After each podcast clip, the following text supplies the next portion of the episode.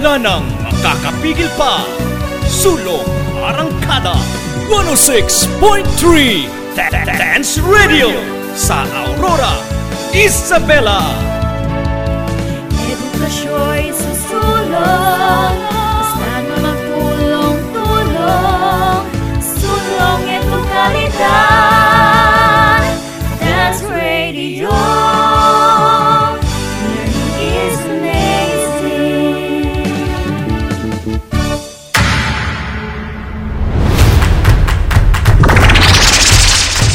Wika Pantikan, gramatika, at kasaysayan. mga araling hatid ay gintong aral At karunungan. Ito ang Filipino Learning Area. makinig, matuto, pag-aralan ang Filipino. Tumuto sa paaralang panghimpapawid. DWDR-FM 106.3 Dance Radio. Dance Radio. Where learning is amazing.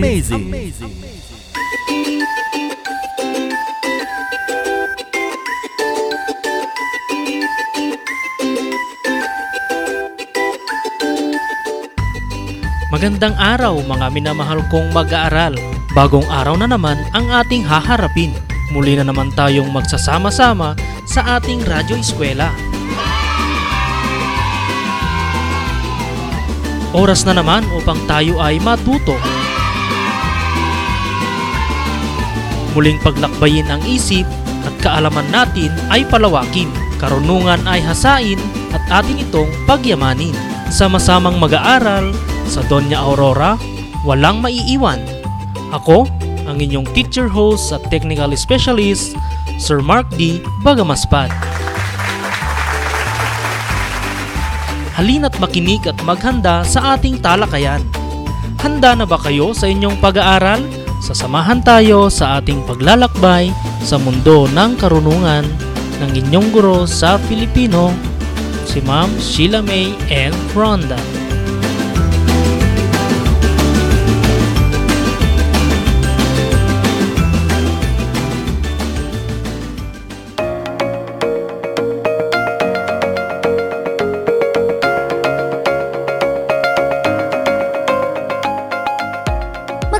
Araw mga mag-aaral.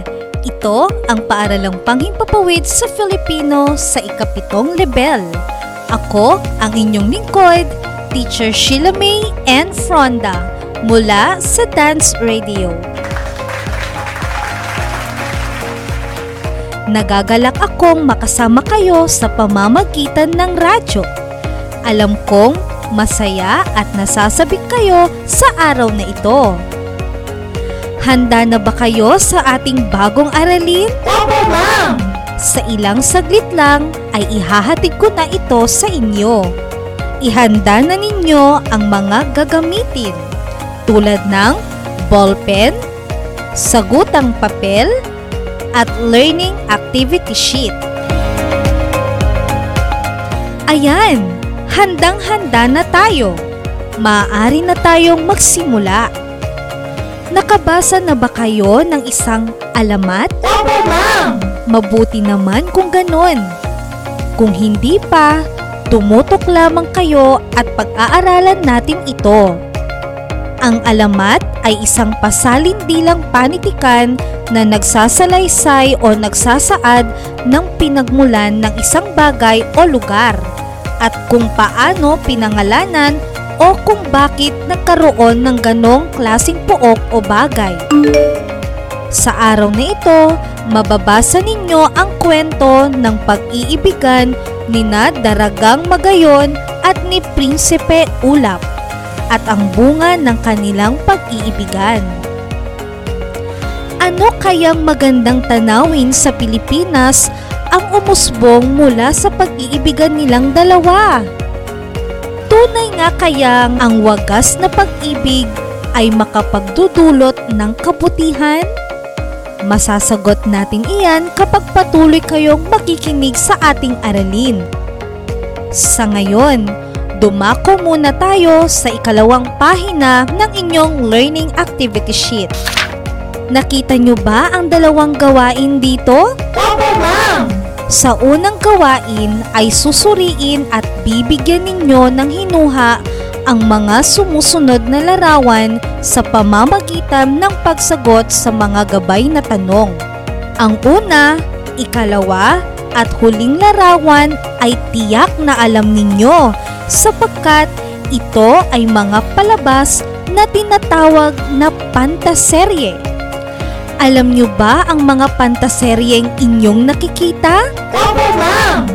Enteng Kabisote, Encantadia, at Captain Barbell.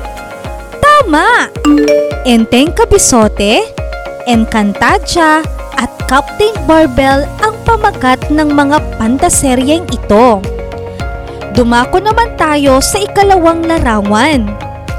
Kilala nyo ba si Lamang? Opo! Magaling! Ang ikalawang larawan naman ay isang epiko ng kabayanihan ni Lamang, isang taong nagtataglay rin ng kapangyarihan ayon sa epiko ng mga Ilocano. Ano naman ang nakikita mo sa susunod na larawan? Bulkang Mayon. Magaling! Ito ay ang Bulkan Mayon. Ang Bulkang Mayon ay matatagpuan sa Albay na kilala rin dahil sa perpektong hugis at sulok nito. Sa panlimang larawan, ito ay tiyak na alam ninyo sapagkat kinawiwilihan ninyo itong panoorin sa telebisyon dahil nagtataglay ito ng mahika at mga pangyayaring piksyonal o hindi totoo at hindi nakikita o nangyayari kailanman sa ating mundo. Alam din natin na may mga lugar na may mga kwento kung saan ito nagmula, gaya ng Bulkang Mayon sa Albay. Ngayon, batay sa mga larawang ating sinuri, masasagot na ninyo ang mga gabay na tanong. Unang tanong, ano kaya ang katangian ng mga nasa larawang hindi makikita sa karaniwang tao o lugar? Ang katangian ng mga nasa larawan na hindi makikita sa karaniwang tao ay ang pagtataglay ng kapangyarihan. Mahusay! Ang katangian ng mga nasa larawan na hindi makikita sa karaniwang tao ay ang pagtataglay ng kapangyarihan.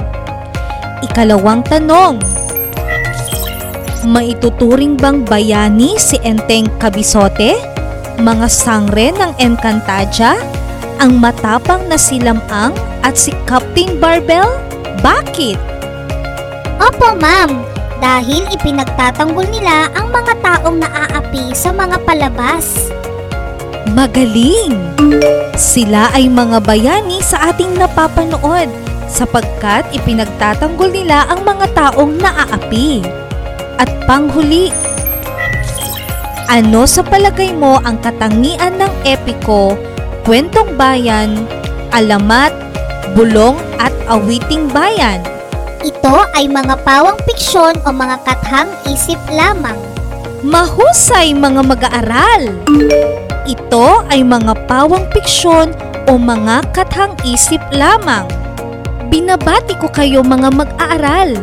Ngayon ay handa na ninyong malaman ang isang alamat na tiyak na kapupulutan ng aral. Ang alamat ni Daragang Magayon. Katulad ng lahat ng alamat, nangyari ang kwentong ito noong unang panahon. Atin nang pakinggan ang alamat na ito.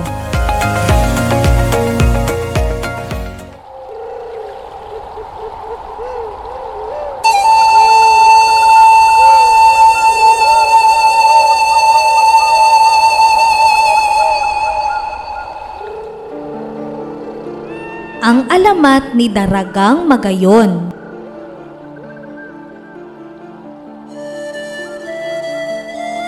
Katulad ng lahat ng alamat, nangyari ang kwentong ito noong unang panahon. Naganap ito sa payapang rehiyon ng Ibalong, sa maliit na bayan ng Rawis, na pinamumunuan ng makatarungang datong si Makusog. Ang asawa ng dato na si Dawani ay namatay sa panganganak, kaya't nanatiling iisa ang anak ni Datu Makusog. Isang anak na babaeng walang kapares sa kagandahan at kabaitan, si Daragang Magayon. Hindi tuloy nakapagtataka kung bakit dumadayo ang napakaraming manliligaw mula sa ibang tribo. Kabilang na ang nasa malalayong bayan upang mabihag ang puso ng dalaga. Ngunit wala ni isa sa mga binatang ito ang nakakuha ng pagtingin ng magandang pinibini. Wala kahit ang makisig at mapagmataas na si Pagtuga, ang dakilang mga ngaso at datong iraga. Kahit pa pinaulanan ni Pagtuga ng mga handog na ginto, perlas at iba pang kayamanan ang ama ni Magayon ay hindi pa rin ito nakuha ang loob ng dalaga. Isang katangi-tanging binatilyo ang nagpakita sa rawis, si Ulap, ang tahimik ngunit matapang na anak ni Dato Karilaya ng Katagalugan. Naglakad siya ng malayo upang makita ng sarili niyang mga mata ang ipinagbunying kagandahan ni Daragang Magayon.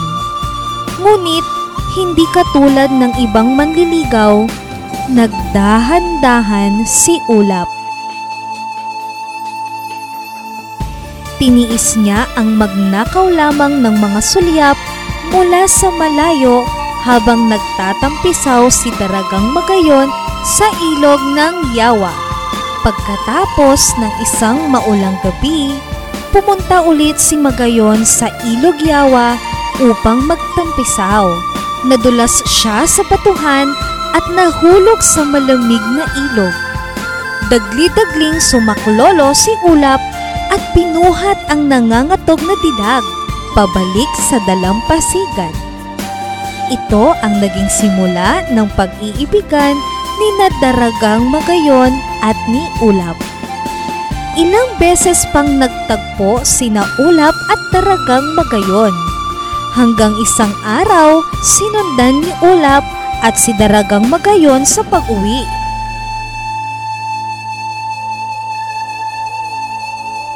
Pagdating sa bahay ni Dato Makusog, buong lakas at ipinagkaloob na ibinaon ni Ulap ang kanyang sibat sa hagdan. Ipinapahiwatig nito ang kanyang kagustuhang pakasalan si Magayon. Walang nagawa si Magayon kundi mamula, magpigil ng tawa at umiwas ng tingin. Dahil dito, napagtanto ni Dato Makusog na umiibig ang kanyang nag-iisang anak. Kaya't hindi na siya nagpahayag ng kahit anong pagtanggi. Tuwang-tuwa sina Magayon at Ulap. Binalak nilang gawin ang kasal pagkalipas ng isang buwan upang mabalitaan ni Ulap ang kanyang mga kababayan at upang makapaghanda ng gusto para sa pagdiriwang.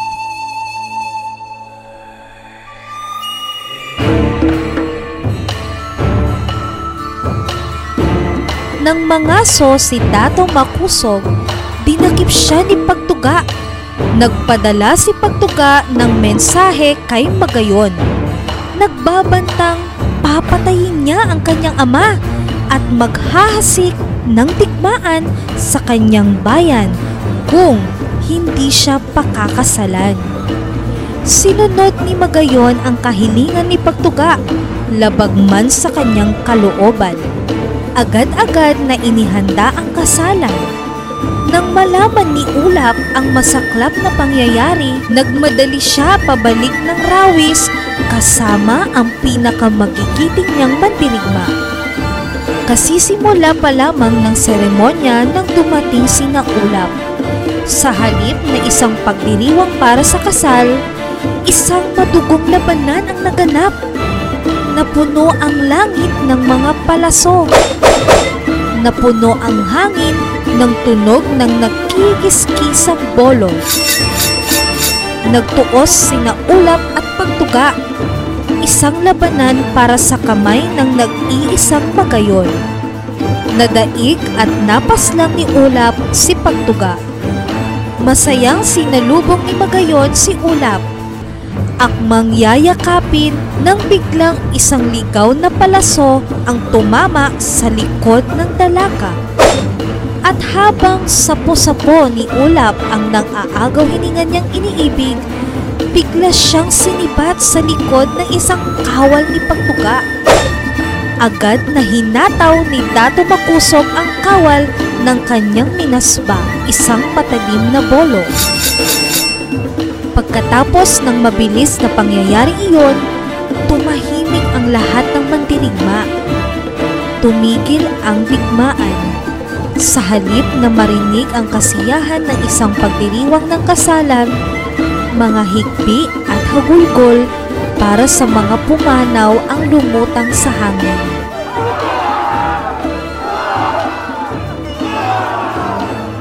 Kahit na halos walang makita dahil sa walang tigil na pagluha si Dato Makusog, naghukay siya ng naghukay. Nang matapos, inilibing niya ang kanyang nag-iisang anak na si Magayon at ang nag-iisa nitong pag-ibig na si Ulap nang magkatabi at magkayakap.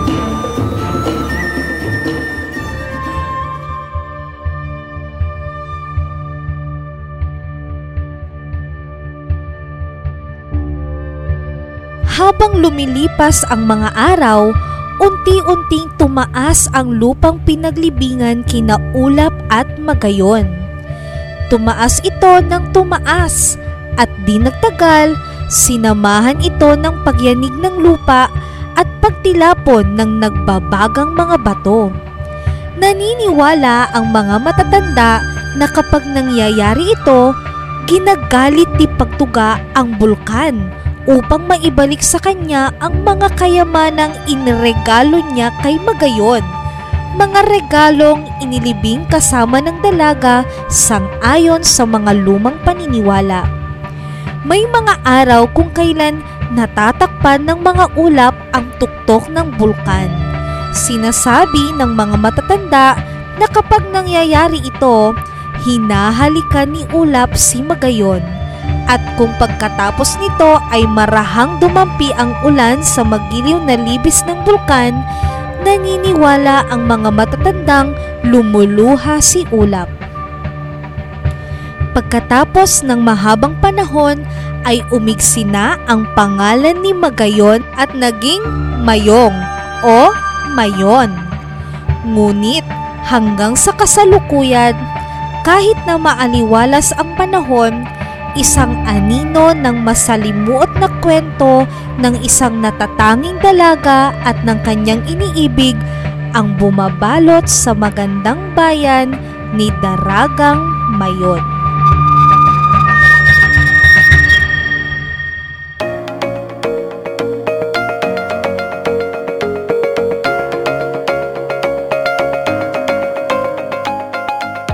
Hayan! Napakinggan na ninyo ang kwento. Tunay na ito ay kawili-wili hindi ba? Opo, ma'am! Kamangha-manghang malaman na ang bulkang mayon na siyang itinuturing na isa sa pinakamagandang atraksyon sa ating bansa ay nabuo dahil sa wagas na pag-ibig ni Prinsipe Ulap at Daragang Magayon. Kung gayon, masasagot na ninyo ang mga tanong sa susunod na gawain. Tutulungan ko kayong sagutin ang mga ito pagkatapos ng isang paalala.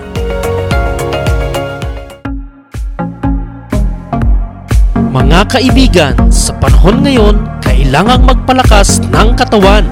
Kumain ng masustansyang pagkain at sabayan ng pag-eehersisyo. Huwag ding kalimutan ang pag-inom ng vitamins. Resistensya ay palakasin. Kalusugay huwag pabayaan upang sakit ay maiwasan. Isang paalala mula sa Filipino Learning Area at ng himpilang ito. Kayo'y nakikinig sa Filipino Grade 7 kasama si Teacher Sheila May F. Fronda.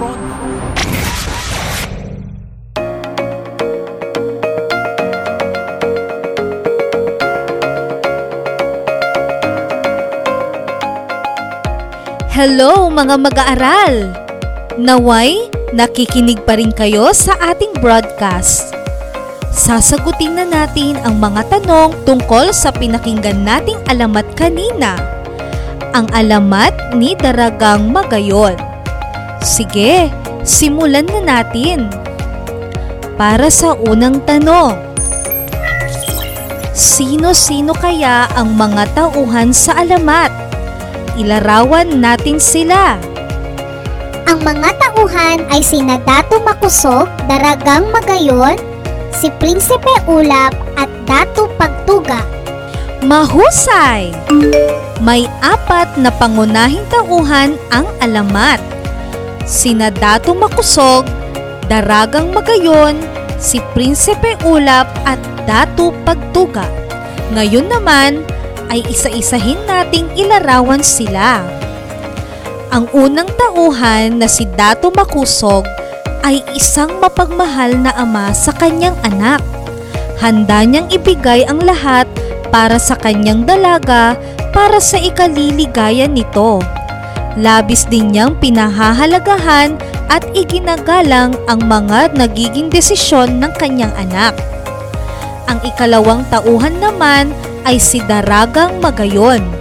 Siya ang kaisa-isang anak ni Dato Makusog. Walang makapapantay sa kanyang kagandahan at kabaitan at handa rin niyang isuko at isakripisyo ang kanyang kaligayahan maligtas lamang ang kanyang ama sa kapahamakan.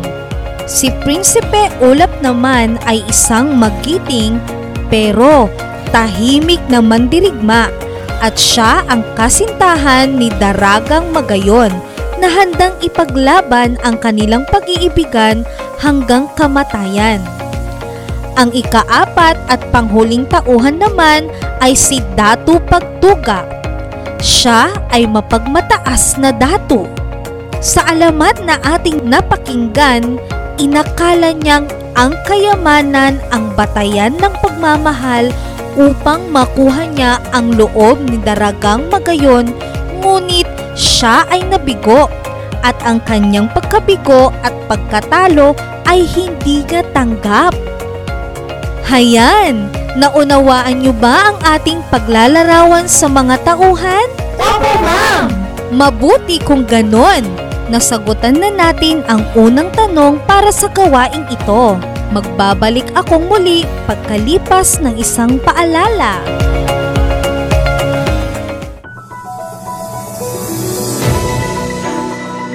Amazing tips sa pag-aaral ngayong new normal. Una, matulog sa tamang oras. Siguraduhin mula 7 hanggang 8 oras ang iyong pagtulog. Sapat na iyan upang gumana ng maayos ang utak upang makapag-isip. Siguradong good day ka, kaibigan. Ikalawa, magtala o gumawa ng sariling schedule. Mahalaga ang time management, kaibigan. Itala ang mga subject na kinakailangan mong pag-aralan sa buong araw. Maglaan ng oras para sa mga ito. Ikatlo, pumili ng lugar sa iyong pag-aaral. Focus! Kailangan mo yan. Kaya nararapat na komportable At tahimik na lugar ang iyong kalalagyan. Aa, wag ring kalilimutang ipahinga ang utak. Find time to relax upang handa ka muling mag-aral kinabukasan. At iyan ang ating amazing tips, kaibigan. Kahit new normal, tuloy pa rin ang pag-aaral. Isang paalala mula sa Filipino Learning Area at ng himpilang ito.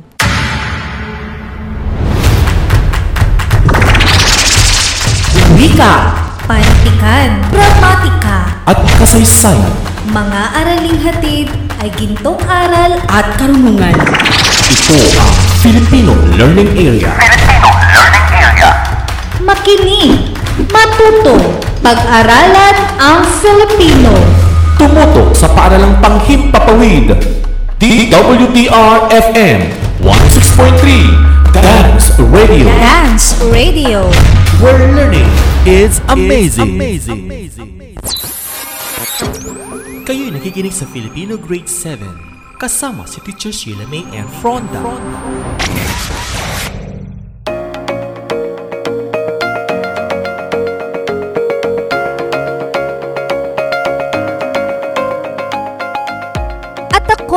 nagbabalik. Dumako tayo sa ikalawang tanong. Ilarawan naman ninyo ang tagpuan sa binasa nating alamat. Naganap ang alamat na ito sa isang maliit na bayan ng Rawis. Tama! Naganap ang alamat na ito sa isang maliit na bayan ng Rawis. Pangatlo, ano kaya ang tema o paksang nangingibabaw sa alamat ni Daragang Magayon? Ang temang nangingibabaw sa alamat ay wagas na pag-iibigan, pagkaingit, at pagkagalit. Mahusay! Ang temang nangingibabaw sa alamat ay wagas na pag-iibigan, pagkaingit at pagkagalit. Para sa ikaapat na tanong, ano kaya sa palagay ninyo ang nais ipabatid ng alamat sa mga mag-aaral na tulad ninyo? At bilang panghuli, mayroon bang ganito sa inyong lugar na handang gawin ang lahat para sa kanyang minamahal? Patunayan, isulat sa sagutang papel ang inyong kasagutan. Binabati ko kayo. Natapos ninyo ang ikalawang gawain. Dadako na tayo ngayon sa ikatlong gawain. Ilalahad ninyong muli ang alamat ni Daragang Magayon sa pamamagitan ng yugto-yugtong pagbuo. Makikita sa chart ang mga bahagi o banghay ng kwento na gaya ng mga sumusunod. Simula, papaigting na pangyayari o galaw, suliranin, kasukdulan at ang wakas. Maaari ninyong balikan ang kwento pagkatapos ng ating broadcast upang masagot ito. Kayo ay aking babalikan pagkatapos ng isang paalala.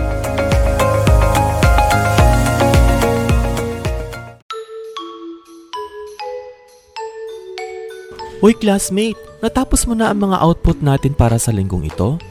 Ay oo, ready na akong magpasa ng mga output ko. Ang galing mo naman classmate. Ako rin natapos ko na. Ginabayan kaya ako ni nanay sa mga aralin natin sa modules. Ako ring classmate. Buti na lang, kung hindi available si nanay at tatay, maaari ring kontakin ang mga subject teachers natin. May mga contact numbers sila na kasama sa ating learning kits. Tama ka, Frenny. Kahit hindi natin sila nakikita, handang tumulong ang mga guro natin sa Doña Aurora National High School, lalo na ngayong panahon ng pandemya. Tunay ngang tuloy pa rin ang pag-aaral classmate at kalidad na edukasyon pa rin ang hatid sa atin. Walang hadlang sa ating pag-aaral. Kalidad na edukasyon ay isulong. Mga guroy handang tumulong. Ang impormasyong ito ay hatid sa inyo ng Doña Aurora National High School at ng istasyong ito. Kayo'y nakikinig sa Filipino Grade 7 kasama si Teacher Sheila May and Fronda.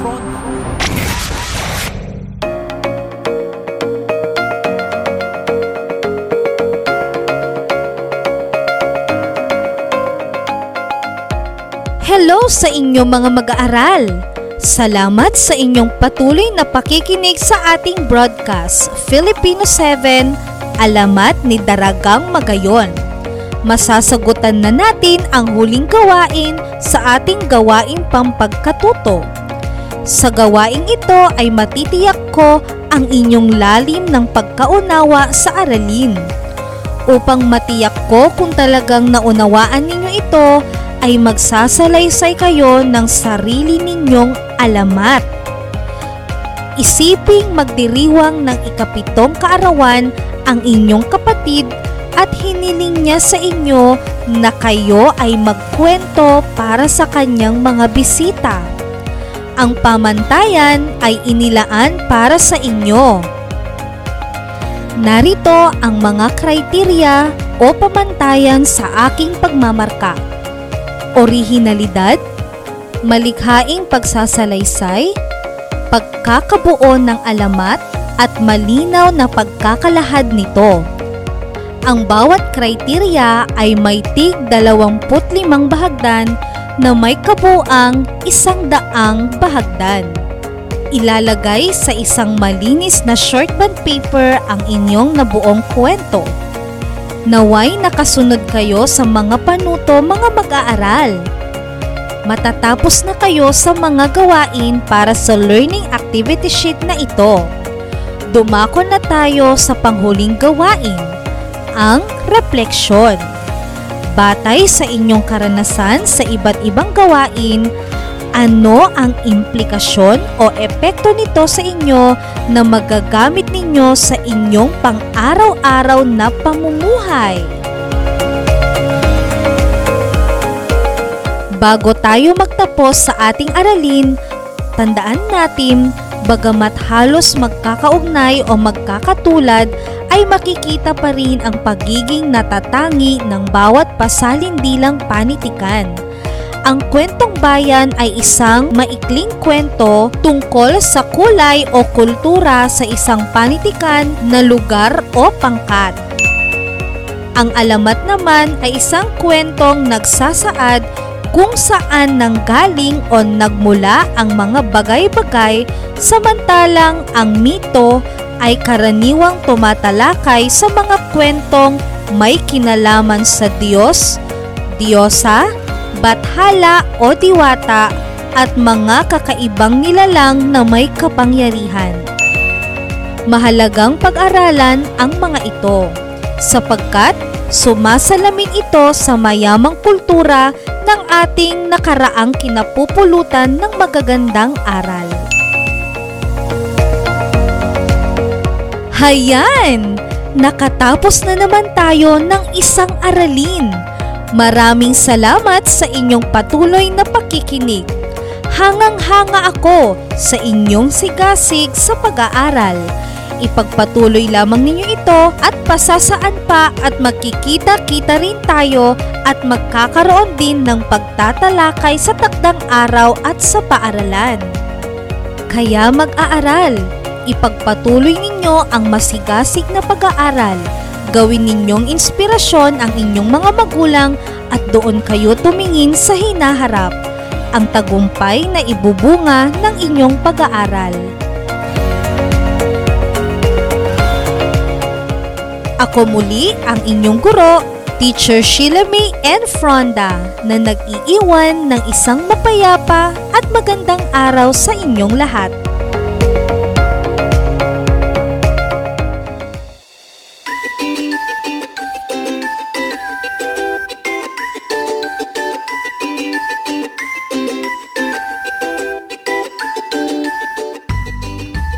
Maraming salamat Ma'am Sheila May sa iyong paggabay sa mga mag-aaral sa ikapitong baitang.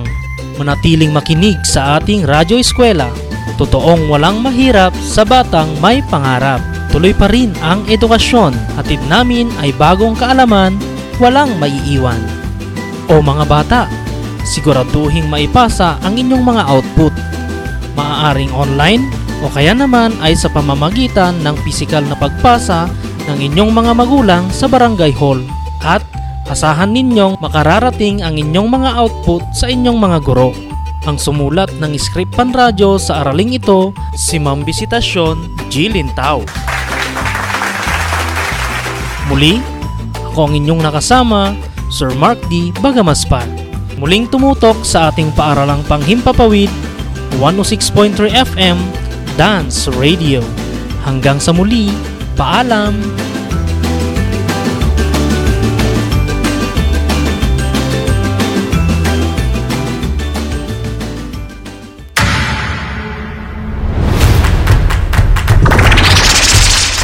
Wika Panitikan, Pragmatika, at kasaysayan.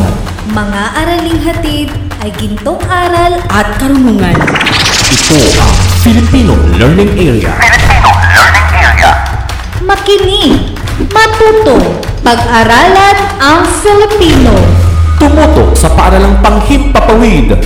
DWDR-FM 106.3 Dance Radio. Dance Radio. Where learning It's amazing. amazing. Dance